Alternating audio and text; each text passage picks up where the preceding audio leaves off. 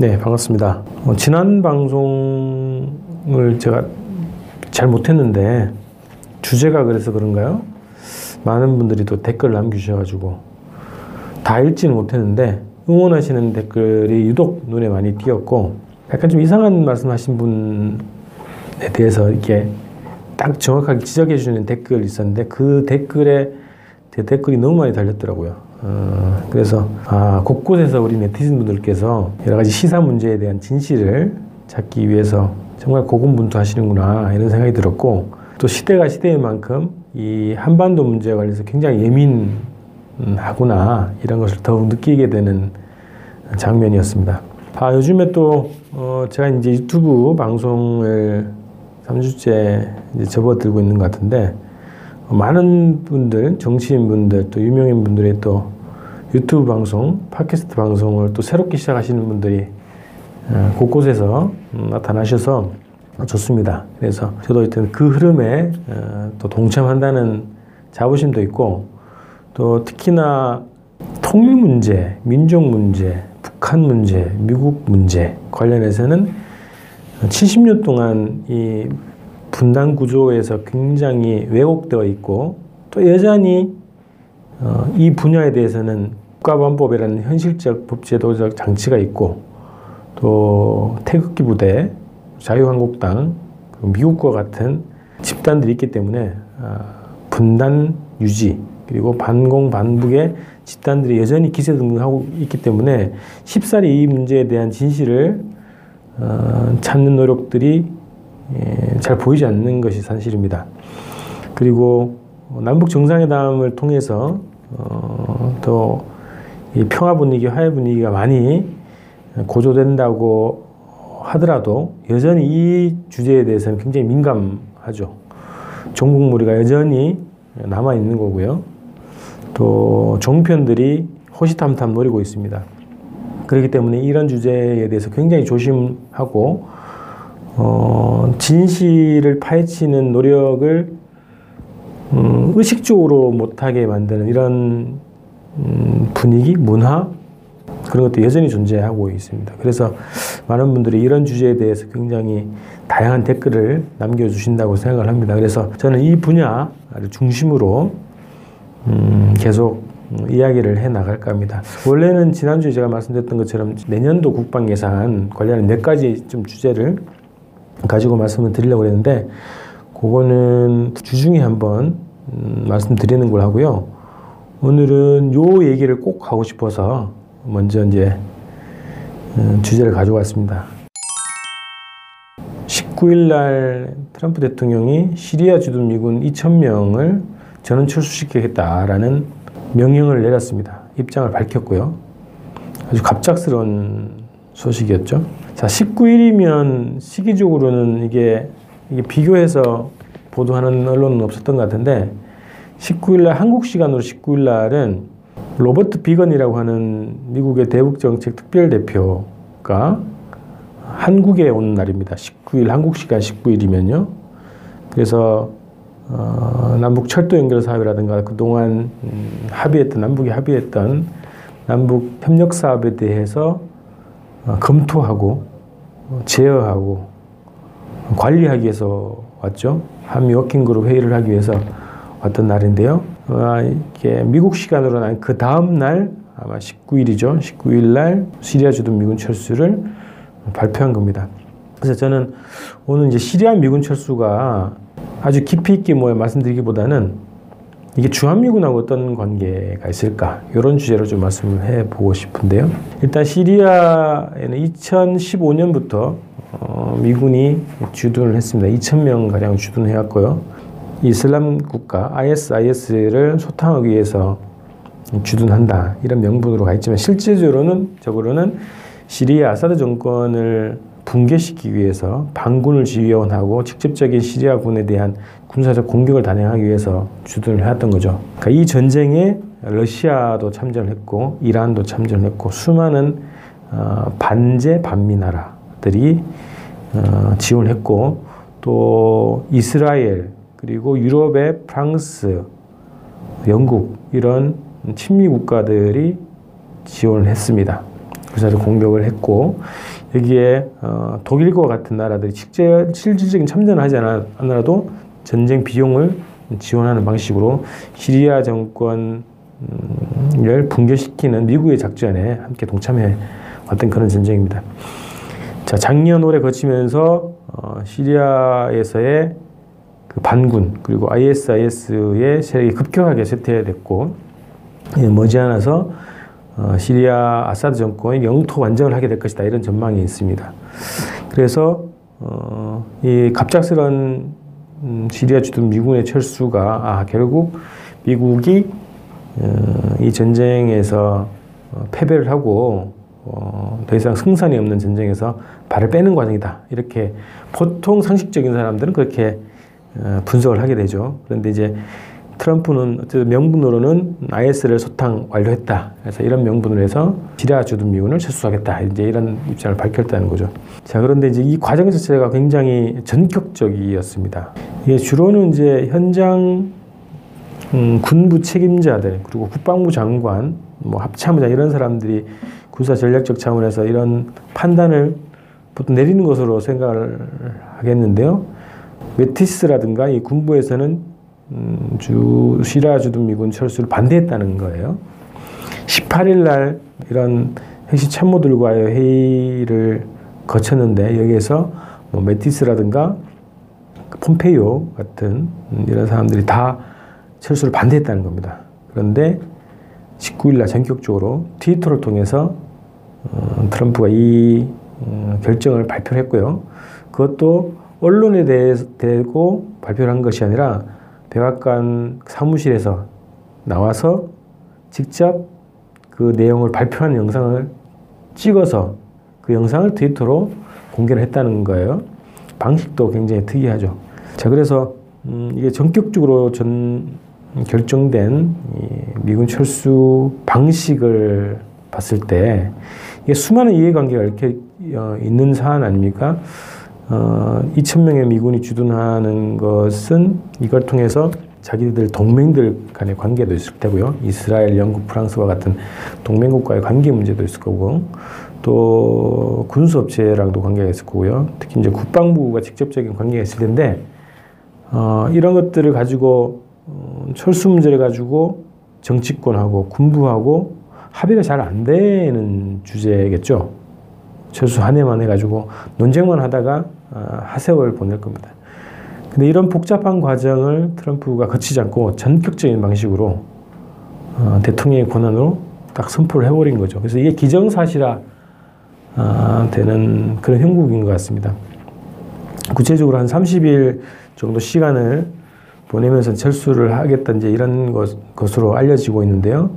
어, 30일 안에 어떻게 되는지는 또 구체적으로 봐야 되겠지만 이 철수 시리아 주둔 미군 철수를 하는 방식 자체가 굉장히 특이하고 기존에 볼 수 없었던 그런 방식이고 이런 어, 정책 결정 방식을 놓고 봤을 때 주한미군 주둔 문제와 우리가 연관해서 볼 수밖에 없다 이런 겁니다. 자 우선 그 트럼프 행정부가 들어서고 나서 작년이었습니다. 작년에 한참 북미 간의 뭐 핵전쟁 문제, 전쟁 음, 발발 문제 이런 것으로 한참 전쟁이 굉장히 고조했던 시기에 어, 우리가 좀 많이 잊었는데 두 가지 뉴스가 있어 중요한 뉴스가 있었어요. 주, 주한미군 관련해서 그 북의 핵 무력이 점점 이제 강화가 되고 있고 또 대륙간 탄도 미사일 실험이 계속되고 있는 그 와중이었어요. 스티브 배넌이라고 하는 전 백악관 수석 전략 전략가였죠. 이 사람은 아주 보수적인 언론사, 인터넷 언론사의 대표였던 사람인데 어, 트럼프 선본에서 어, 전략 책임자 역할을 했던가 봐요. 이 사람이 이제 트럼프가 당선 이후에 백악관 수석 전략가로서 활동했는데 작년 8월 달에 이런 얘기 했습니다. The American Prospect라고 하는 음, 잡지가 있답니다. 여기서 인터뷰에서 중국이 북한 핵을 동결시키는 대가로 주한미군을 철수하는 외교적 거래도 고려한다. 그러면서 주한미군 철수를 처음 이제 언급을 한 거예요. 그동안에, 그 전에 이제 트럼프는 선, 대선 기간 동안에 뭐 해외 주둔 미군을 철수하겠다는 이런 입장을 계속 밝혔지만 미국 트럼프 행정부의 관료 출신이 이런 얘기를 처음 이제 꺼낸 겁니다. 자, 여기서 두 가지죠.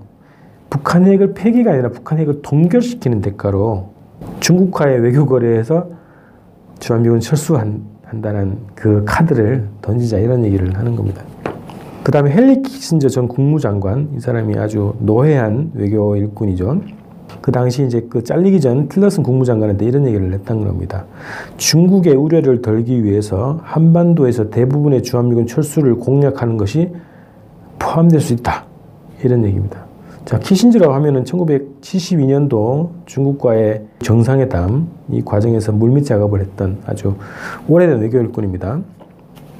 자, 그리고 이 사람은 또 73년도 베트남과 평화협정 체결하는데 또 핵심 역할을 했던 그런 사람입니다.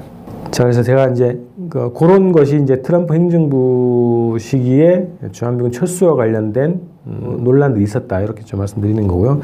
대만에서 미군이 철수하는 과정을 어, 제가 오늘 이 내용 준비하면서 좀 봤는데요.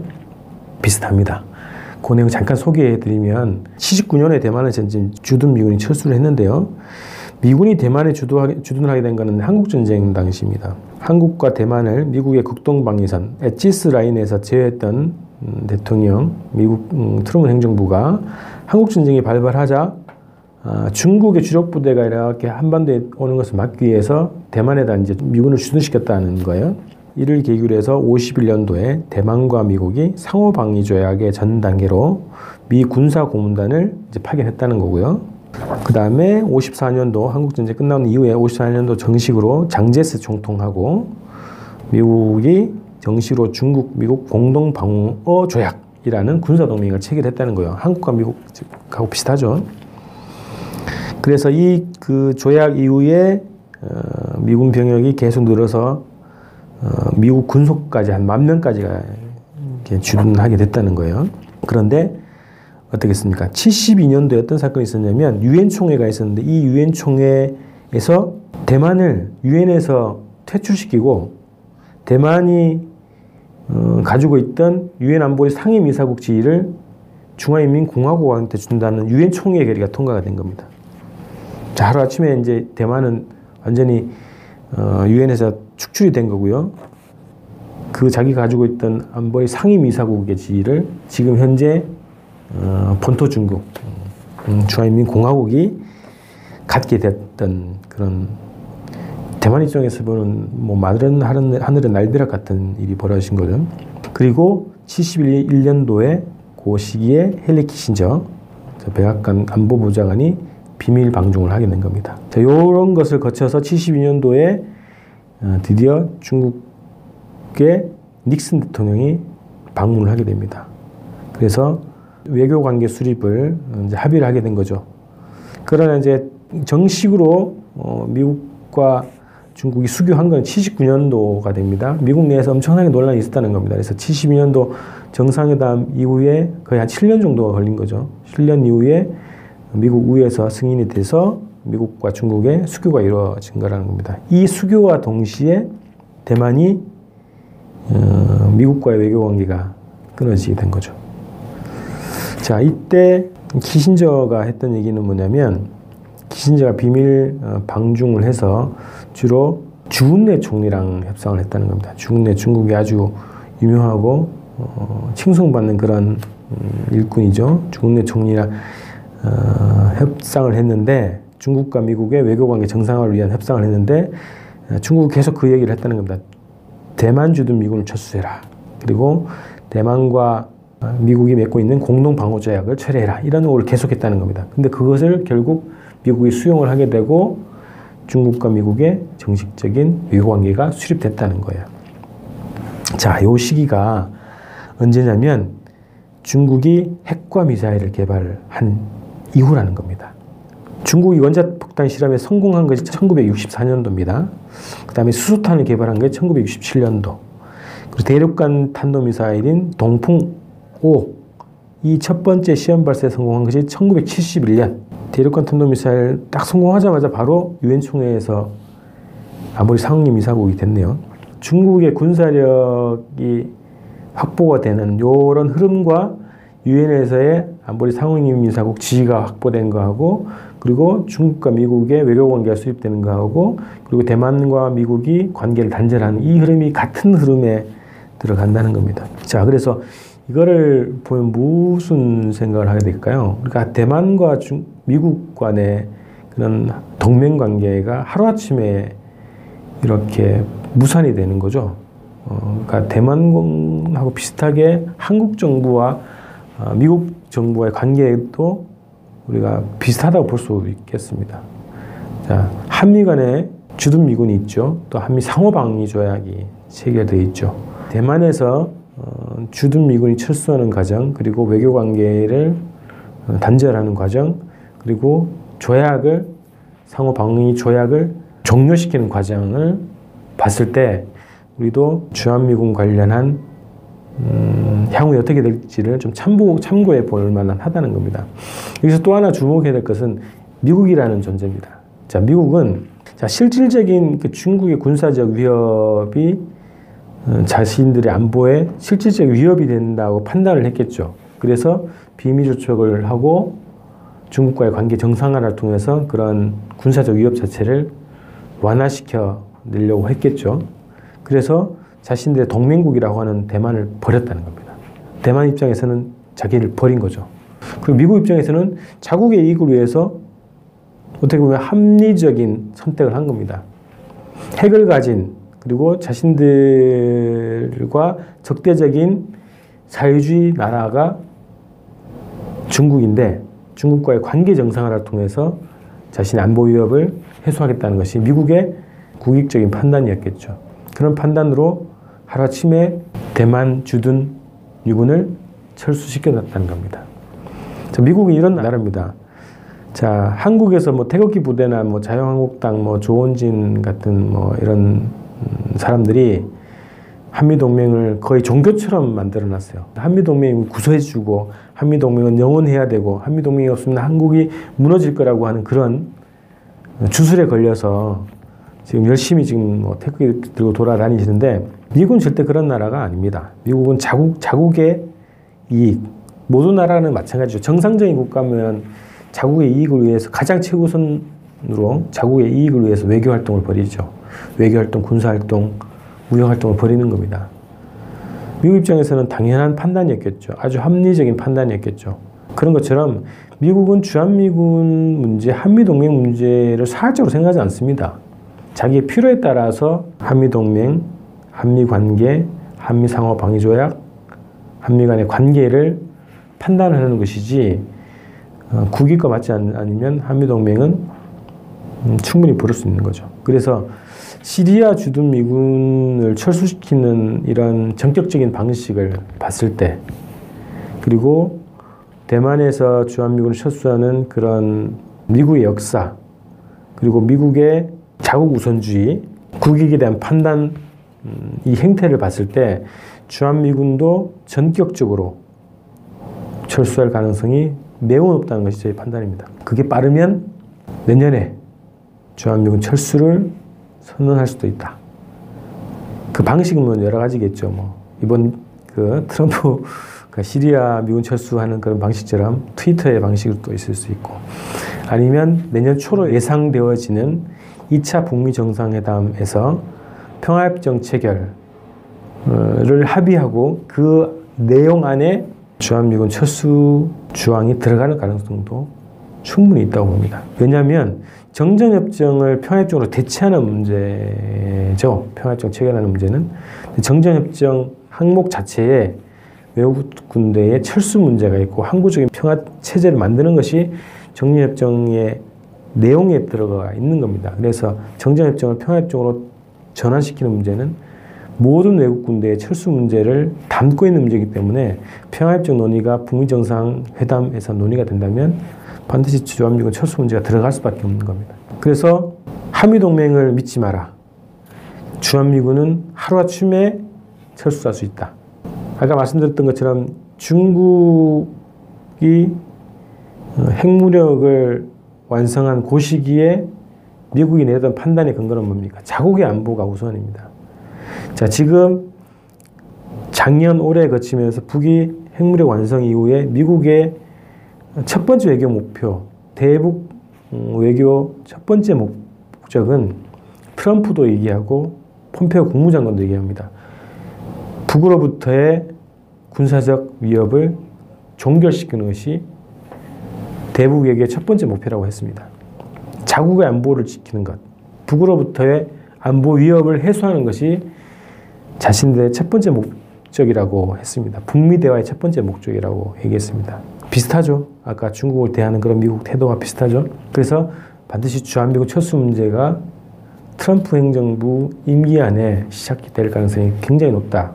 그래서 저는 그것이 첫 시작이 내년일 가능성이 그리고 그것도 북미 2차 정상회담을 거치면서 혹은 2차 회담의 합의 내용에 그런 것이 들어갈 가능성이 매우 높다고 봅니다. 앞으로 주한미군 문제와 관련해서는 뭐 계속 수시로 이제 말씀드릴 텐데요. 자, 미국은 자국 이익을 최우선으로 하는 나라다. 한미 동맹에 목매지 않는다. 한미 동맹을 신격화하고 있는 이 수구 세력들의 바램대로 미국은 그렇게 정책을 결정하지 않는다. 이런 말씀을 좀 드리고요. 그래서 주한미군 없는 한반도, 주한미군 철수 이후에 한국의 외교 정책, 군사 정책, 안보 정책을 어떻게 할 것인가를 지금부터 우리가 준비를 해야 된다 이런 말씀을 좀 드리겠습니다. 앞으로 이런 주제는 계속 좀 이어가도록 하겠습니다. 마지막으로 하나만 좀 말씀드리고 오늘 단상 좀 정리할까 합니다. 자, 평택에 있는 미군 기지 있죠. 탱성읍 안정리 때 주둔하고 있는 음, 새로운 미군 기지입니다. 작년에 개소식인가요? 어, 행사를 했죠. 여의도 면적의 5.5배. 해외에 있는 미군 기지 중 단일 기지로는 최대 규모라고 합니다. 여기에 병원, 은행, 학교, 소매점, 뭐 워터파크까지 다 있습니다. 종합병원까지 2020년에 완공한다는 그런 계획을 가지고 있습니다. 이 평택 기지 어떻게 활용할 것인가 지금부터 고민합시다. 오늘 단상 마칩니다. 고맙습니다. 방송 잘 들으셨나요? 더 좋은 방송을 위해 후원 부탁드립니다. 우리은행 1005-501-779765 주식회사 주권방송